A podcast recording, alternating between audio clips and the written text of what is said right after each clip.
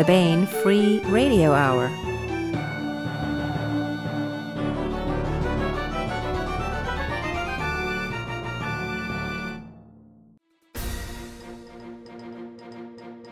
On the podcast, relics from Atlantis wash up on California beaches, having strangely migrated from the correctly named ocean. Those that touch them are forced to share the fates of the Atlantans, which is to be stuck in traffic and never ending roadwork for all eternity without air conditioning. Plus, we continue with the complete audiobook serialization of Son of the Black Sword by Larry Correia. All right now. Welcome to the Baen Free Radio Hour podcast. It's an honor to have you along. I'm Baen Senior Editor Tony Daniel. And I'm Baen intern Allie Heilman. Allie, tell us about what we have for an interview this time on the podcast.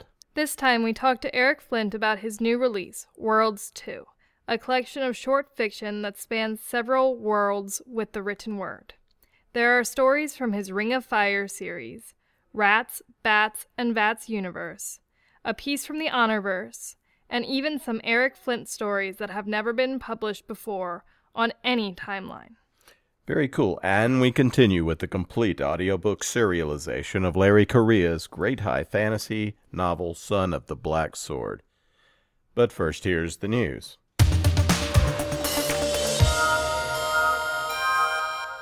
So, as in days of yore, August is once again a contested month. Allie, is there a contest afoot at Baen right now? We have a great new contest to unveil for August, based off of Tim Powers' book, Alternate Routes. In the novel, Alternate Routes, ghosts roam the Los Angeles freeways. Now, we've been stuck in LA traffic ourselves, and let us tell you, it can be a long haul, especially if you're in the car alone. So we were wondering if you had to spend a couple hours in bumper to bumper traffic, whose ghost would you want to pass the time with and why? Let us know in a short, 100 words or fewer, paragraph for a chance to win a copy of Alternate Routes signed by Tim Powers. Hmm. So I guess that could be a fictional ghost or a real ghost. I would probably limit it to a real ghost, though. Um, but, you know, whatever's the best. Go ahead. Tell us how to enter this contest. Send your entry to contest at baen.com no later than August 20th. Put August contest in the subject field, and please remember to include your name. One entry per person, please. Winners will be selected by the Baen editorial staff, and the winning entry will very likely be published as part of an announcement. So get your ghost on and win a free signed copy of Alternate Routes.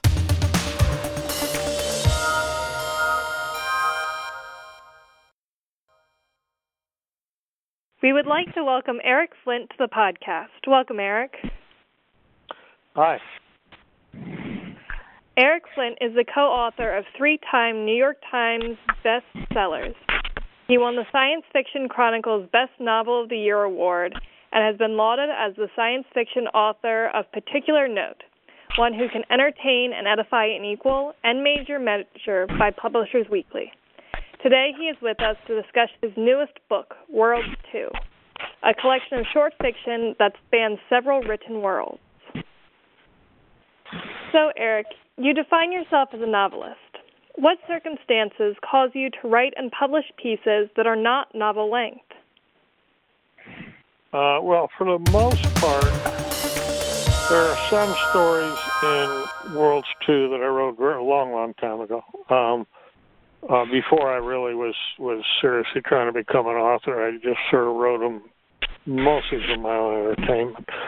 Um, most of what I write in the way of short film, all of it actually nowadays is uh, I write on commission. I don't I don't write a story and submit it to a magazine. It's always somebody has asked me, usually for an anthology uh, of one kind or another.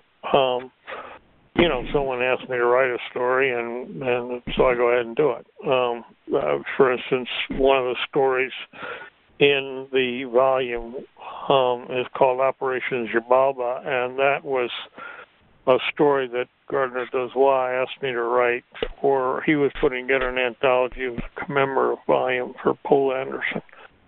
So, um, you know, it's things like that. I've got a story. Some of the stories are in anthologies I've edited myself. Others are in anthologies someone else edited.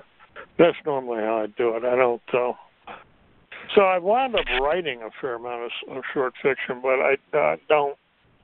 And you have to understand, my definition of short fiction includes long novellas and short novels. Um, so I more likely to write in that length than I actually am to write a short story length. Mm-hmm. There are uh, there's like three novella length pieces here in uh, in Worlds Two, I would say, right, Eric? There's a major Honor Harrington world story, and there's there's a big old long introductory yeah, piece. Fanat- yeah, okay, I've got yeah. Fan- now, Fanatic is technically still a novella, but it's a very long one.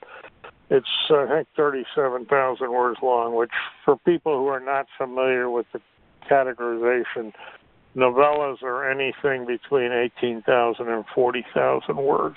Above 40,000, it's considered a novel. The Austro-Hungarian connection, which I wrote, that's part of the Ring of Fire series. That is a short novel. Um, technically, Fanatic is a long novella and so is In the Matter of Savinkov's a long novella. Everything else is probably either mostly it's novelette length. Other than that, uh, looking through it, um, the first uh, anthology I did, Worlds, just Worlds, um, did have two short novels out. I like that length. I, I, I like writing in that length. The problem is that used to be the length of novels. You go back into the 50s and 60s, that, those were considered full length novels. Nowadays, um, publishers not going to accept something that short. They, they for something to be published as a novel in its own, you know, between two covers. Nowadays, you got to produce at least eighty, ninety thousand words minimum. So, about the only place you get short novels and long novellas published is in uh, anthologies. But I do like working in that length. You talk about your connection to Mike Resnick in your conspiracies and in the matter of the Savannah stories. Yeah, so how have your yeah. various co-authors kind of informed your writing? Oh boy, that's that's a hard question to answer because I have so many, and and they're all different. Uh, I started collaborating. I really, I was not anything I planned. It just just happened after I got my first novel published. Jim Baen asked me if I'd like to do a collaboration on a series with David Drake. Um, Jim had a habit of doing that. He would, you know, once an author, you, you sort of had to write your own first novel just to kind of prove your chops. But after that, Jim would try to hook you up with an established, experienced author. Partly a learning experience, but partly also just to kind of shield the author. The problem authors face in the commercial market is that once you get your first novel published, nobody really heard of you, so you don't tend to sell too well the next two or three novels. Um, you know, some people do, but most don't. And uh, you then face what Mike Resnick calls the, the the fourth book hurdle, which is that the really hard book to sell is not the first one; it's the fourth one. Because if you haven't been able to sell really well after three novels, a publisher will drop you. Now, Baen doesn't really operate that way, but part of what Jim would do is he'd hook you up with an established author, and that would keep your numbers up so you'd sort of get through the get over that hump. And it worked with me. I, I wrote the next after my first novel, the next four novels I wrote uh, were with David Drake. Uh, then I did my next solo novel, which was 1632, which sold very well. And after that, I just found I'd enjoyed collaborating, so I kept doing it. And most of my collaboration these days comes through the 1632 series, and it's with new authors emerging out of that series that I'm working with. That's most of my collaborations now. I'm not trying to get around the question you asked me. It's just very hard to answer it because, you know, I give you different answers with every one of them. All collaborations are, are kind of unique. They're they're not you know cut from the same mold, and you get something different from all of them. Okay, you add into your stories a lot of idioms and ideas of today's society, such as to bell a cat, or The Best Laid Schemes of Mice and Men, Gang Aft Agley. How do you create Mhm. your blend of new worlds with some of the ideas of this one? I don't know because it's not something I even do particularly all that consciously. I mean, it's not like I'm setting out to do that. It just kind of comes naturally to me. I'm less averse than a lot of authors are to uh, what's often deride, derisively called info dumping, which is, you know, just presenting readers with information that may not be immediately or directly relevant to what's happening in the story. I try, although I do try to make it something that's immediately connected to what's happening in the story, but I think people just find a lot of things interesting. And you can use a novel to explain a whole lot of things as you're going along and make, you know, all kinds of cultural references. Other authors enjoy doing things like referring to pop music and things like that, but um I have my own way of doing it. There's like uh, three references in these stories to that particular Burns poem that seems to have uh, stuck with you. In fact, it occurs, Well- occurs across universes. Uh, there's that one and uh, the, two that I tend to use a lot are that one and the other one I tend to use a lot. The famous quip by um, Johnson that you know the prospect of being hanged concentrates the mind wonderfully. I think I use those just because they're so applicable, uh, and there are so many situations in which they uh, they're very appropriate. I, I should probably watch out though because one of the things I've noticed is that almost in any story I write, I'll tend to get fixated on one word and I won't realize I'm doing it, and I'll just use it a lot. And I, I've learned I have to sort of try to keep an eye out for that. The first time I became aware of it was I wrote a novella called Carthago Delenda Est for an anthology that David Drake was putting together.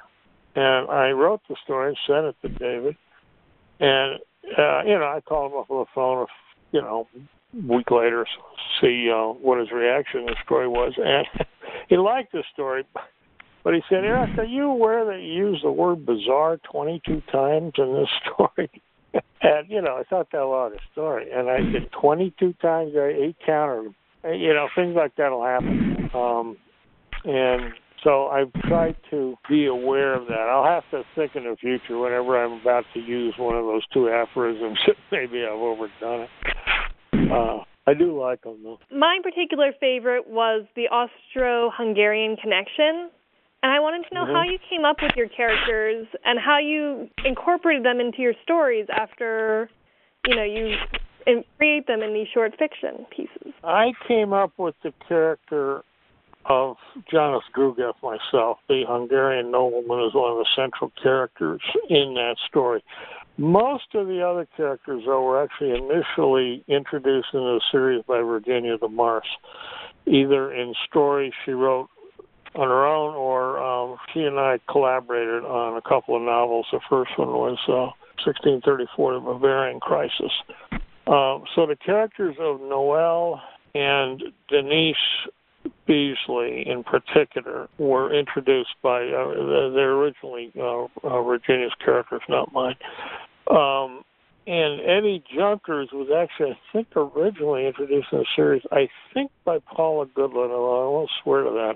But then Virginia sort of adopted him. There's a lot of that happen in the 1632 series, where characters will sort of get passed from one author to another, and it's it's. uh I like those characters, and so I enjoyed working with them and developing them. To me, in some ways, the central character, although now it's hard to say, the two central characters are really Noelle and Denise. I mean, Janos Drugeth is the third; he's the the male character, but I actually find the two female characters most interesting. Um, they're very different. Noelle's uh, very straight laced. Um, uh, very prim and proper. Uh, she's a devout Catholic. By the time she gets married, which doesn't happen in that story, it happens. So uh, she and John get married in Ottoman Onslaught. But she's still technically a virgin the time she gets married. I mean, she's into her 20s by then. Denise is very, very different. She's a very brash teenager. Uh, her father was a, a, a biker. He gets killed in recent incident quite heroically. And I find her a lot of fun to work with. Her and her best friend Minnie Hugelmair. So I don't. I'm trying to remember how I wanted to bring the Austrian Empire into the series. That they, you know, it had been sort of there. You know, everybody knew it. It was the Habsburg, one of the major Habsburg domains. It was very important, but we hadn't really done much with it.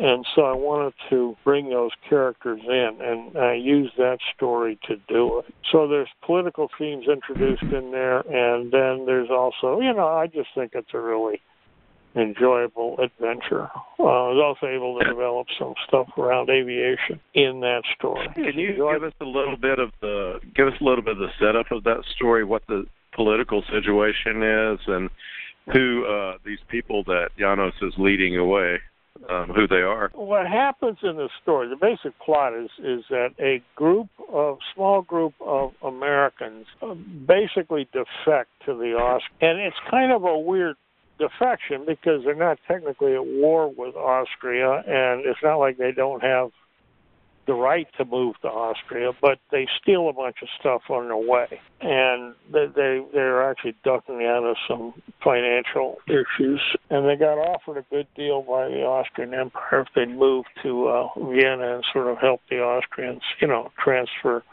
uptime technology. So they begin by taking it on the lam uh, and Janos Drugeth is the one who engineers it. He's uh, serving as an agent for the emperor. He's a good friend of the new emperor, the very young Ferdinand III, uh, who just has become the emperor. His father died uh, in 60, 1634. So he begins by shepherding these people from the United States of Europe into uh, into Austria, and two people set out in pursuit of them, uh, and those are Noelle Stull and her sidekick, um, Eddie Junkers. Noelle is both of them work for a uh, department in the uh, government, the state government. It's not the national government. The state government is running a Franconia, and I, their department is officially the Department of Economic Research, something like that. But what they really are is agents they're kind of you can think of them sort of very loosely as FBI agents. Anyway, they take out in pursuit of these characters, and then Denise Beasley takes out in pursuit of them, and she winds up sweet talking one of the test pilots for one of the two aircraft manufacturers to fly her, and then they accidentally drop bomb Noelle and Eddie, thinking they're enemies and then they crash the plane, and then they all get captured by Janos Drugeth. So Drugeth keeps this whole thing going, this group of defectors and the two different parties of people chasing after him that he arrested, basically. I mean, he's forcing them to come with him because he doesn't want them to be able to go and, and uh, uh, present word to the authorities where he is. Anyway, he gets them across the mountains, and in the course of that, a attraction develops between him and Noelle, and that then becomes a long-running theme in the series as a whole. It, it it stretches out over several books, and it's not until you get to Ottoman Onslaught, which was published just less than two years ago, that they finally get married. Well, so what the story becomes as it develops is really a romance, and the rest of it, in a way, is is is a sort of vehicle for that to happen. That's basically what the story is. I think that I think that kind of I think I captured the heart of it. Uh, I love that Janos uh, sends her a a rose and a bullet. that's a has a what? oh yeah, yeah, yeah, doesn't yeah, he? Yeah. Well, part of what happens at the end is he's very good friends with the emperor Ferdinand III, and the Habsburg dynasty, which was the premier dynasty Europeans ever produced, um, at least after the fall of the Roman Empire. Um, the Habsburgs lasted for about 500 years, and they, at different times, they ruled Austria, Spain. Um, you know, they were the most prominent, powerful dynasty in Europe for half a millennium. And there's a, a famous saying, which is that the uh, the Habsburgs got so powerful not by fighting wars but by marriage. They just married very intelligently. And there was a saying, uh, there was a saying, it's been around for centuries of others fight war, thou happy Austria marry. And the same kind of thing happens in this is what happens is the emperor is counseling his friend on how to carry out this courtship of, you know, this woman who was born 350 years in the future.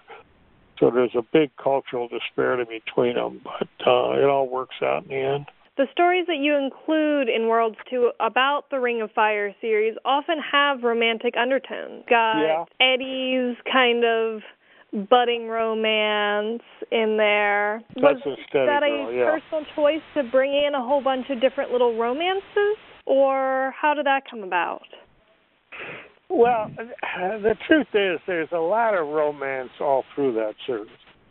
Um, actually, there's a lot of romance in pretty much anything I write. It, what happens in Steady Girl is there are three stories from, not counting the big one, the long one, the uh, the short novel Austro-Hungarian Connection.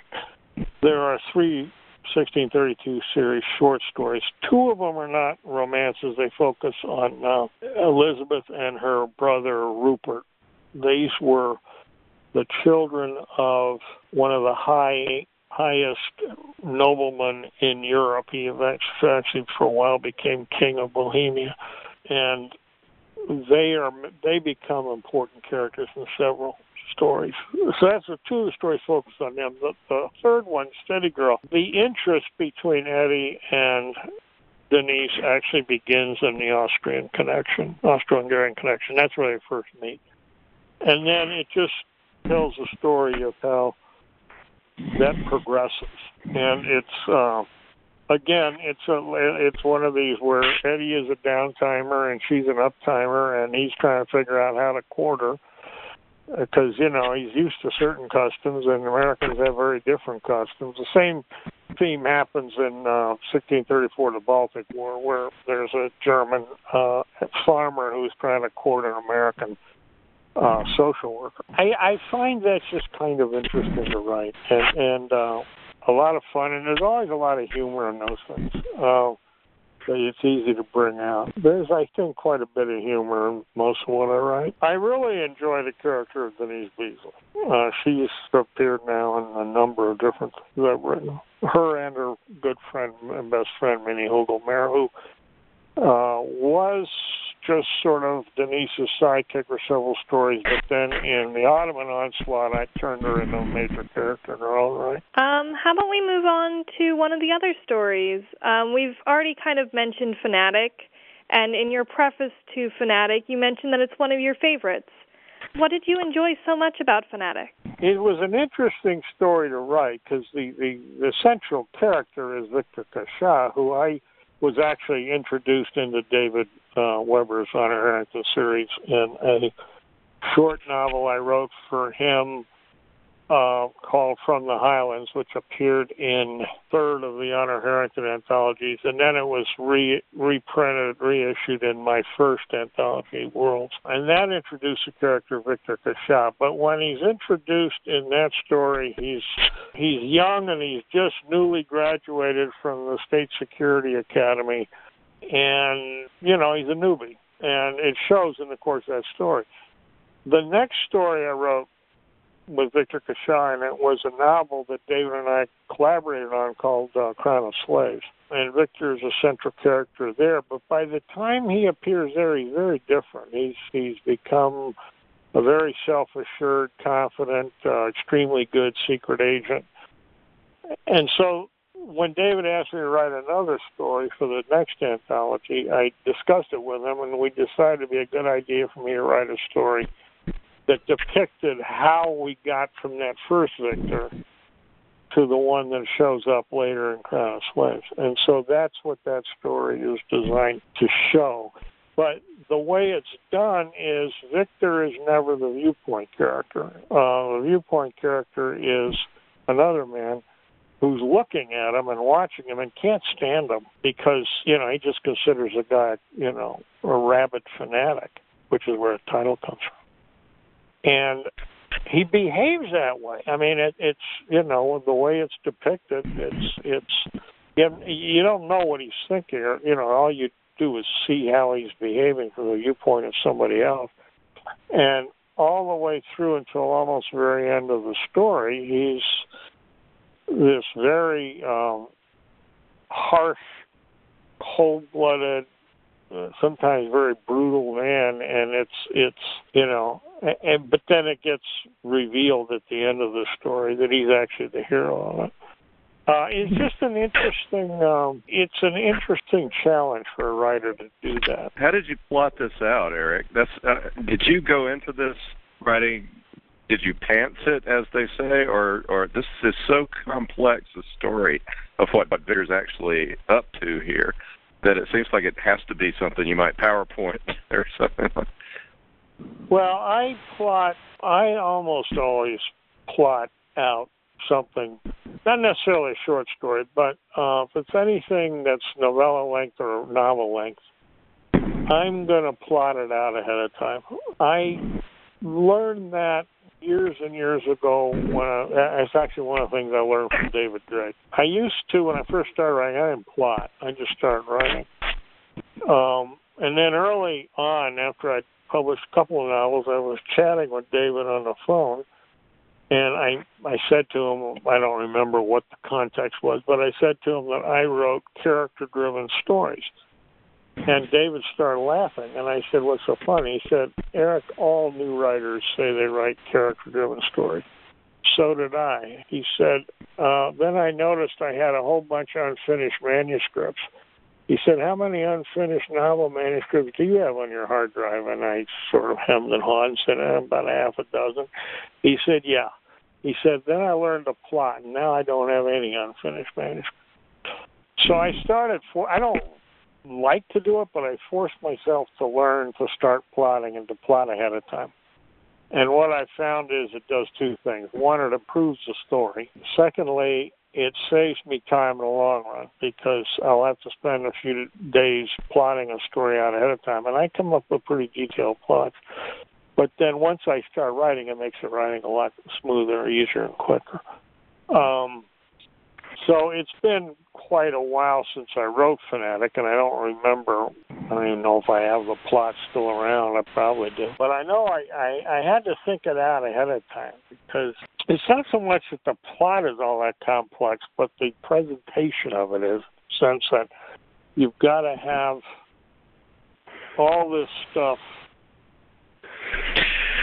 it has to be shown from the viewpoint of someone other than the person who's really at the center of the story.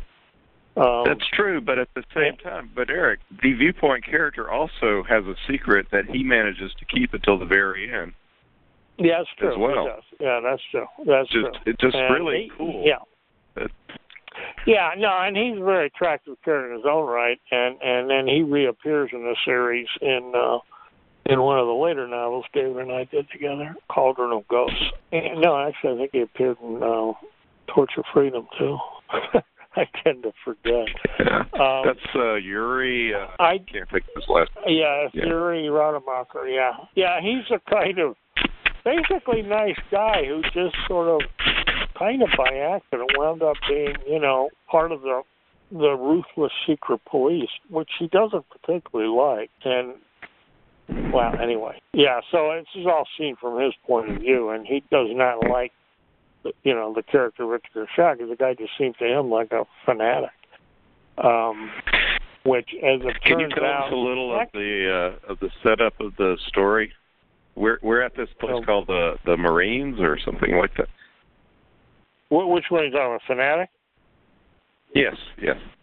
Uh, okay, what happens there is it takes place. Uh, if this is not going to mean a lot to people who aren't sort of familiar with David's Weber's Honor Harrington series, which is a very complex, sprawling series in its own right. I mean, he's got I don't know what twenty novels, something written in that series. Um, and I came in long. I mean, I came in sort of midway, so uh, I had to fit these stories into an already existing complex framework. But this story happens just before the the, the final coup d'état, where the uh, where the the sort of ruthless dictatorship is overthrown, and the hero of the People's Republic actually, of Haven.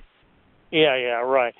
And the the central character, uh, Victor Cachat, is actually part of the revolutionary movement, but nobody realizes that where he's coming. Uh, he because he is himself a member in good standing of the secret police, uh, uh, and he arrives in this rather isolated star system because the, his predecessor was murdered, and he's initially sent out there to solve, you know, find out what happened.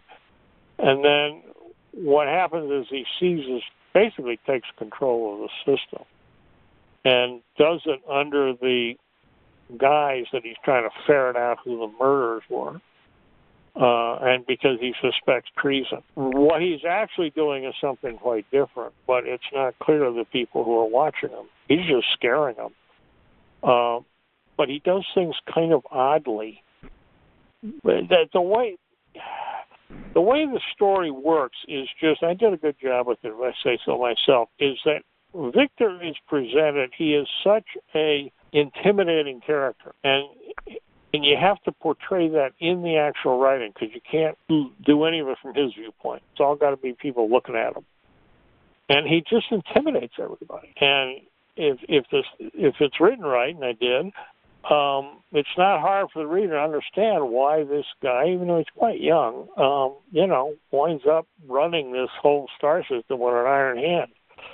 And what he's actually doing is laying the groundwork for a revolution but you don't realize that until the end. And the guy who's watching him is is actually sympathetic. Would have been sympathetic to what he's doing if he understood that's what he was doing.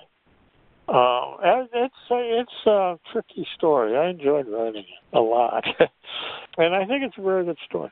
It has a nice romance uh, as well. Yeah, yeah, yeah, yeah, yeah. It does between uh, Yuri and uh, and uh, Sharon Justice, who's another secret policeman that he's got a yeah yeah it does um and then that's continued later in uh a couple of novels David and, uh, and I wrote later.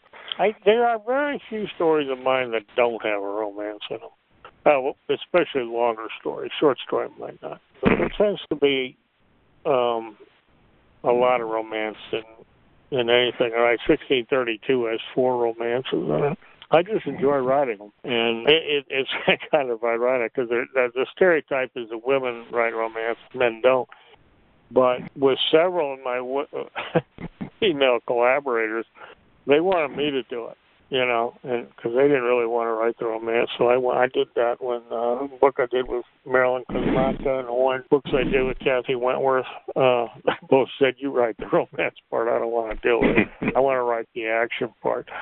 Let's talk about another one of the longer pieces that you have, Operation Zalba. Is that how you pronounce it? Yeah, Xibalba. Xibalba. The X is, is G. It's Xibalba. It's a, a Mayan name.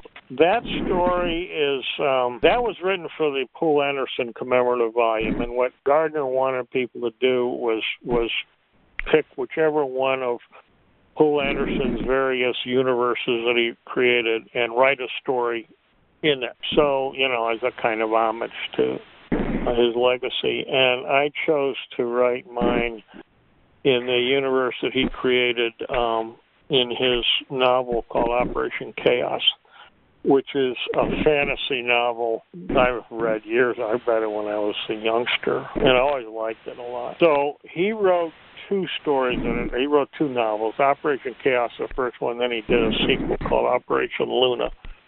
And my story is set in the same framework, although I don't use his character. I, I just felt that would be difficult. So I created a, a set of characters of my own. And basically, it's just an adventure story um, that's in the same setting, and it's kind of. I, I tried to make it a fairly lighthearted story because those novels by Poul Anderson, well, they're certainly not comedies, but there's a certain kind of light flavor to them. Nothing really I mean, some of novels he wrote had some grim stuff happening. Uh, that doesn't happen in Operation Chaos. It's it's it's a more cheery kind of story, and so I tried to to have that same feel come into Operation Xibalba, and that story is set in a Mayan mythological framework, um, which I use that because partly because I, for various reasons, I studied a fair amount of that, um, and secondly, it's really grisly as all hell, so you know you can use it I, I know this sounds a little weird, but you can use that really grisly stuff to tell a story that's kind of not a comedy, but it's pretty lighthearted, just because it tends to get so over the top. And um, the Xibalba in the title is a reference to the lords of Xibalba, which were 12 gods the Mayans had who were really, and they weren't their only gods. These are the 12 sort of really nasty gods. Um, and they are the villains in the piece. Anyway, that's the Baen. Uh, Baen put out Baen put out that book, by the way. It's called Multiverse. Yeah, yeah, yeah. I was originally Dick Gardner I which publisher originally did it, but then yeah, Baen uh, picked it up and did the. I know Baen did the Massbark, and I think uh, we reissued. Uh, we did a trade. too. Yeah, yeah. Oh, Yes, was it a did. trade? Okay. Yeah, Yeah. it's a nice anthology. Yeah. Um, I say so myself. Yeah. What else? Uh, also in here, some collaborations with Dave Freer and uh, and some others as well. Um, what is? Uh, are you ever going to revisit that Rats and Bats universe? Um, uh, can you tell us a little bit about Uh, that? Just remind people that it exists because it's some cool stuff. Yeah, it's. uh I wrote the, that was the first I've written.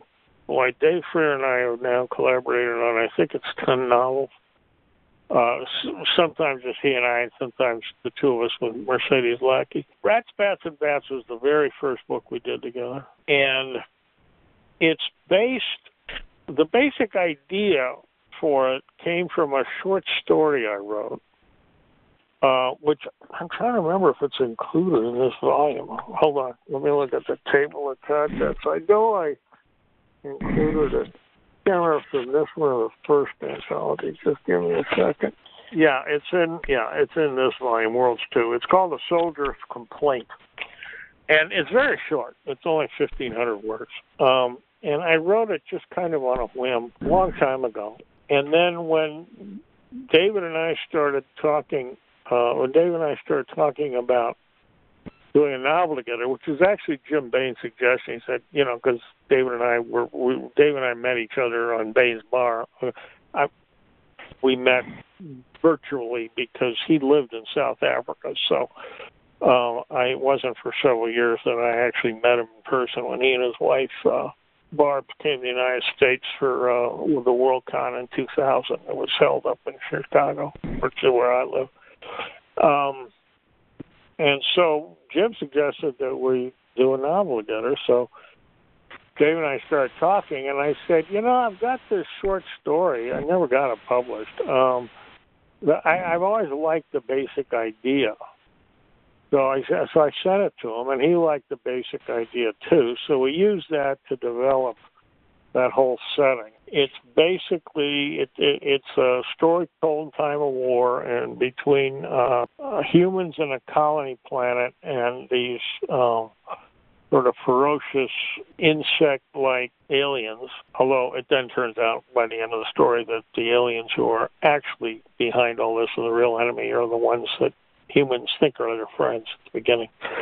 And it just tells a story of this one draftee, he's a grunt, and the gimmick, because it's more fully developed than that. But the premise is that this colony, you know, it's a colony, it's not that heavily populated. They wind up genetically engineering. Well, they call them rats. They're not actually rats. They're they're uh, they're actually mostly developed from insectivore stock but they look like rats, and people call them rats, and they kind of have a ratty temperament. And uh, and bats are also developed, and they become soldiers. So you've got these uh, humans mixed in with rats and bats who are also soldiers fighting off these aliens.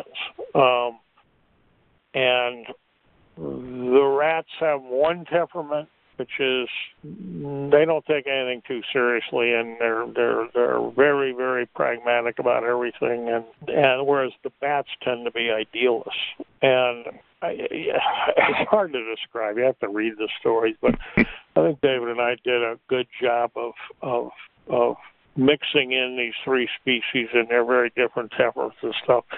And there is a romance at the center of the story between the, the grunt and, and they wind up rescuing the daughter of one of the wealthiest men in the colony who's uh, suffered brain damage, but she's got the same. These rats and bats are kind of cyborgs because part of the reason they're intelligent is because they have uh, computer chips on them.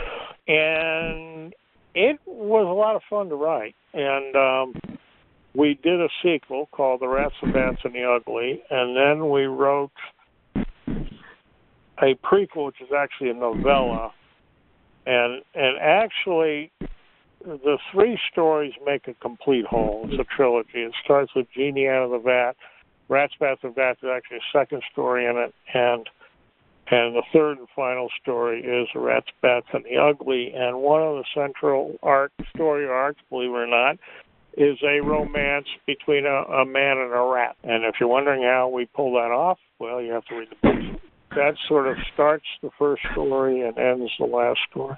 Um, anyway, I we then later um, because I I raised it with Dave because. Uh, by then I was editing Jim Baen's Universe magazine, and I, I suggested that Dave we write a story together, you know, go back to the rats, bats, and rats. So we wrote one called Crawl Space, which takes place about a hundred years after the events that take place in the original trilogy.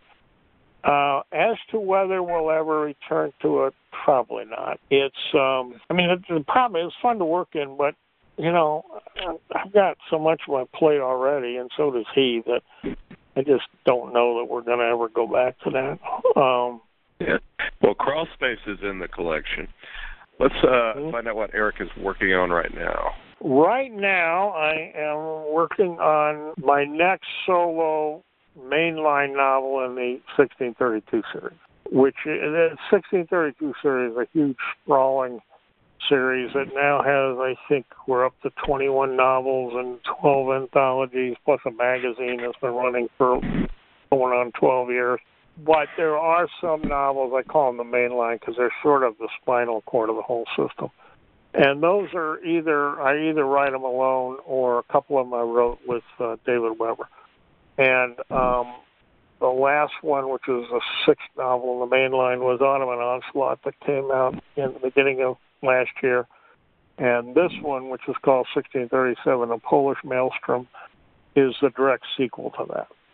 And it's scheduled for publication. Baen's already got it slotted for publication uh, in April. Uh, so I've got to get it finished. Um, yes. And it's going quite well. It's going quite well, and I, cool. you know, but that's what I'm working on right now. There are other things that I can't write around the clock, so there are other things, especially because I do so much collaborative writing. I, I'm also doing other things at the same time. Uh, Ryk Spoor, with whom I've collaborated on five novels so far, he just sent me a couple of days ago the first draft of uh, the the third and final novel we're doing in the Castaway series, and that trilogy was a follow-on to a trilogy we initially did, which we call the Boundary trilogy. The three novels in that were Boundary, Threshold, and Portal. So I've been reading through that, and I'm taking notes and doing some line editing while I go, and depending on what I think when I get done, I may do some more writing on that. I don't know. Ryk's gotten to be such a good writer on his own that I, I tend nowadays I feel kind of embarrassed because I, I the first novel we did together, I did a, a lot of work on it, but with each succeeding novel, he does more and more, yeah. which is just an increase in his skills. So that came in. I'm also doing a project with Kevin Ikenberry. It's not exactly a collaboration. He's already written a novel called The Crossing, which is set in my Assiti Shards framework. It's not a 1632 novel. It's more like Time Spike, where another Assiti Shard produces a different time travel event. he's already written the novel and it's finished, and it's it's. It, I I gave him a fair amount of help on it, but I didn't do enough to put my name on it. And what I'm doing instead is I'm writing a novella. I'm going to write a novella which connects to his story, and we'll publish the two together in a volume. So that I've got sitting here that I've been working on. And Walter Hunt and I are doing a novel uh, called The Sundering, which is part of the series that we created with uh, Kevin Anderson and some other people. The first novel in that series just came out a couple months ago. It was written by uh, Kevin Anderson and uh, Sarah Hoyt called Uncharted. Came out in May, and it's set in a kind of cross between alternate history and fantasy, which is set in colonial America.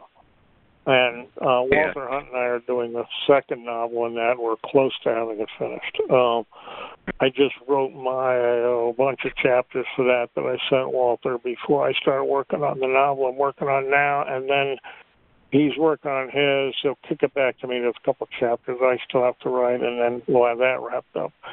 And I think that's it at the moment.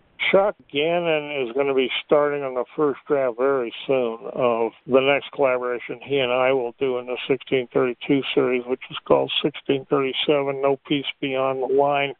And that's a direct sequel to the novel he and I did a few years back uh, called 1636 Commander Cantrell in the West Indies. But I haven't talked to Chuck uh, a few weeks. He's close to starting it or has starting. I'm not sure which. Uh, he's got other projects of his own going, of course. And um, I'm probably missing something, but that's what I can think of. Uh, the thing I'm mostly bearing down on myself is the novel I'm writing. Obviously, I mean that's that's you know that's what I get up in the morning and work on all day. Fact, yeah. I broke off to do this talk, and I will be going back what, to it as uh, soon as we hang up. And uh, the other thing about Worlds Two that I do want to mention is that uh, you, there's some really early Flint stories in here that I don't know if anybody's ever seen anywhere else before. No, and no they are sort of uh, allegorical even they're kind of like almost Lem like uh from from like the Cyberiad and the way then you take on uh you do some uh, some or or maybe like the joking in uh, in uh, Heinlein's uh, Stranger in Strange Land. Uh, you take on fundamentalism in these stories. Well, yeah, it's it, it's not so much fundamentalism. It's it's because that term can mean different things. It's it's it's literalism. It's it's there are some yeah. uh, there are some um, preachers, uh, especially ones who collect a lot of money on TV who claim that they are interpreting the Bible literally, uh, that word for word. And if you do that, you, well, what usually would happen is one of them would piss me off, you know, because of some ridiculous or usually nasty thing they'd say. And just out of, because I was irritated, this, I wrote these before I was trying to become a writer. I mean, I wrote those way earlier in my life. And so I would just sit down and write one of these stories. Uh, there are three of them that are in this uh, anthology. The only one I ever tried to get published was uh, The Truth About the Götterdämmerung, which I sent in many years ago. Uh, oh, God, what's it, 25 years ago now, I guess. I sent it into uh, magazine of fantasy and science fiction. And I got a very, very nice, uh, rather long handwritten rejection letter from uh, Kristine Kathryn Rusch, uh, who's since become a friend of mine. I didn't know her at the time. Um, and she rejected the story because she said she really enjoyed it personally, but she said she didn't think it was suitable for the magazine. And I couldn't argue with her because I didn't think it was suitable either. I just sent it in because what the hell, why not? It's hard to it's hard to describe those stories. I mean, those stories I really kind of wrote for myself, and I hope other people enjoy them. They're all comics. They're not meant to be. I mean, they're comedies. They're not uh, not serious stories, and. uh I enjoyed writing them. I hope you enjoy reading them. And you can only find them in Worlds too. So uh, you, you can only find them there. They don't exist anywhere else. Yeah. Well, thank you very much for joining us today. Okay. I'd like to remind anyone who's listening that Worlds 2 is going to be out on the Baen website and in booksellers everywhere. So please make sure to pick up a copy because it's really well written and the stories are really good. Thanks, Alan. Thank you, Eric. Yeah, thank you.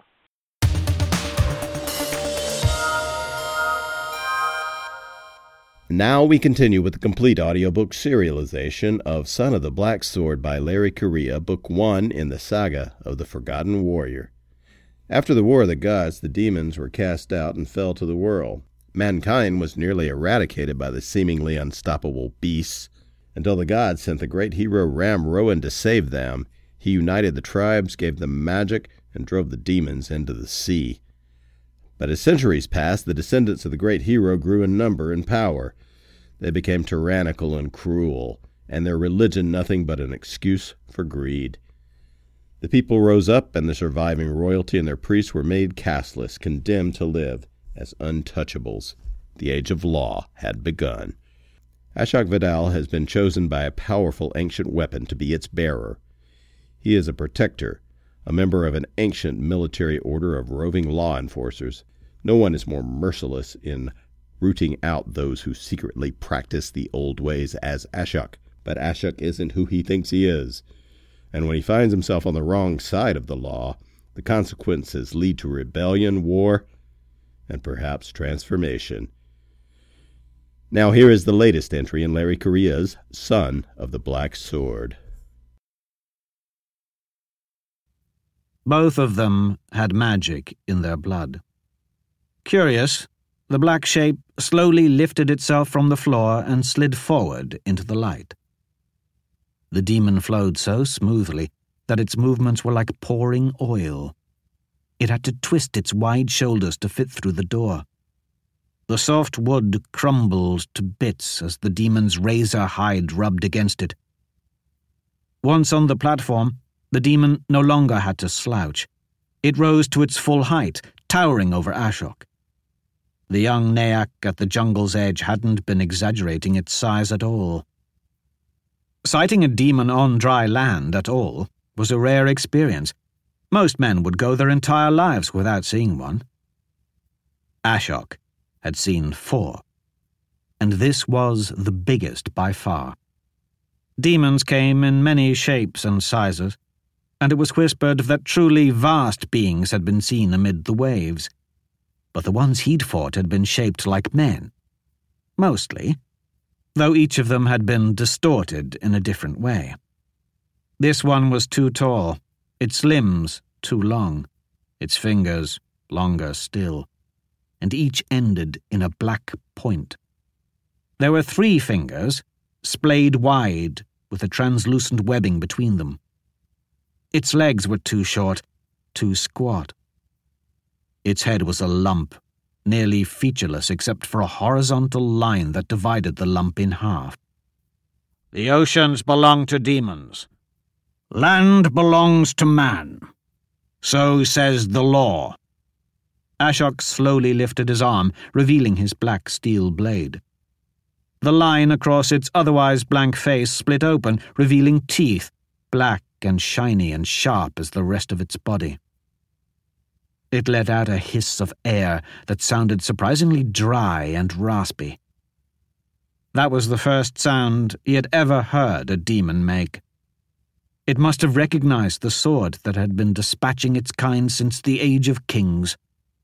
The penalty for trespass for either side is death. Now they understood each other. The demon bolted. Ashok went after it. Demons were faster than men. But a protector was no longer just a man.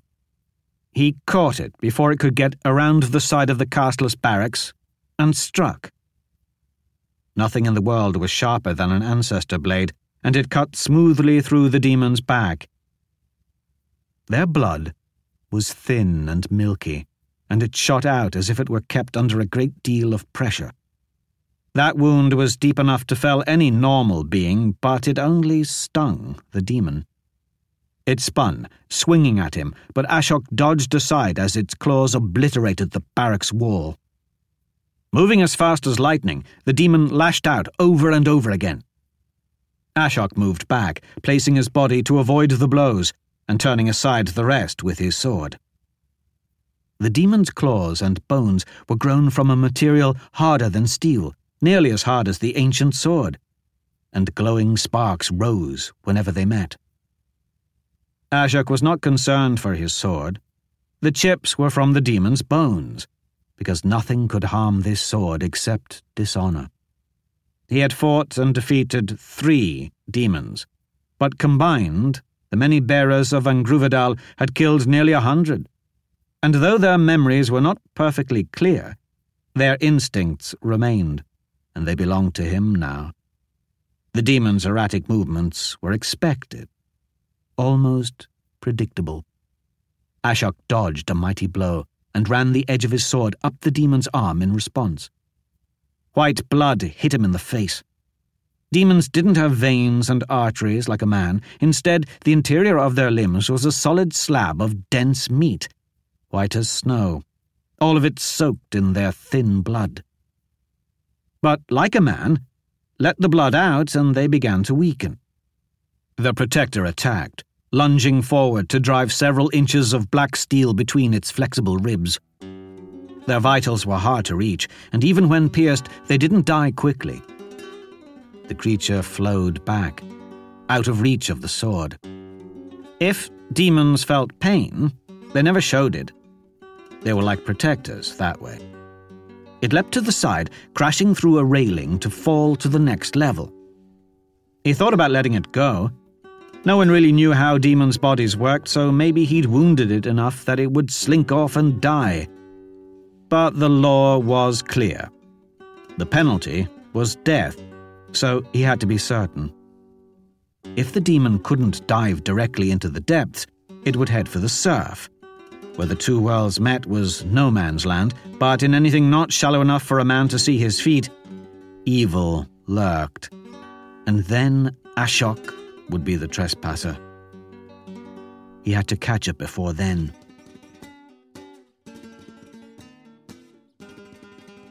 That was another entry in the complete audiobook serialization of Son of the Black Sword by Larry Correia. And that's it for the podcast. Thanks to Audible.com to Ali Heilman, and to podcast theme composer Ruth Judkowitz. And a bottle of Elven Joy Juice, a pinch of fairy dust, snuff, and loads of thanks and praise for Eric Flint, author of Worlds 2. Please join us next time here at the hammering heart of science fiction and fantasy, and keep reaching for the stars.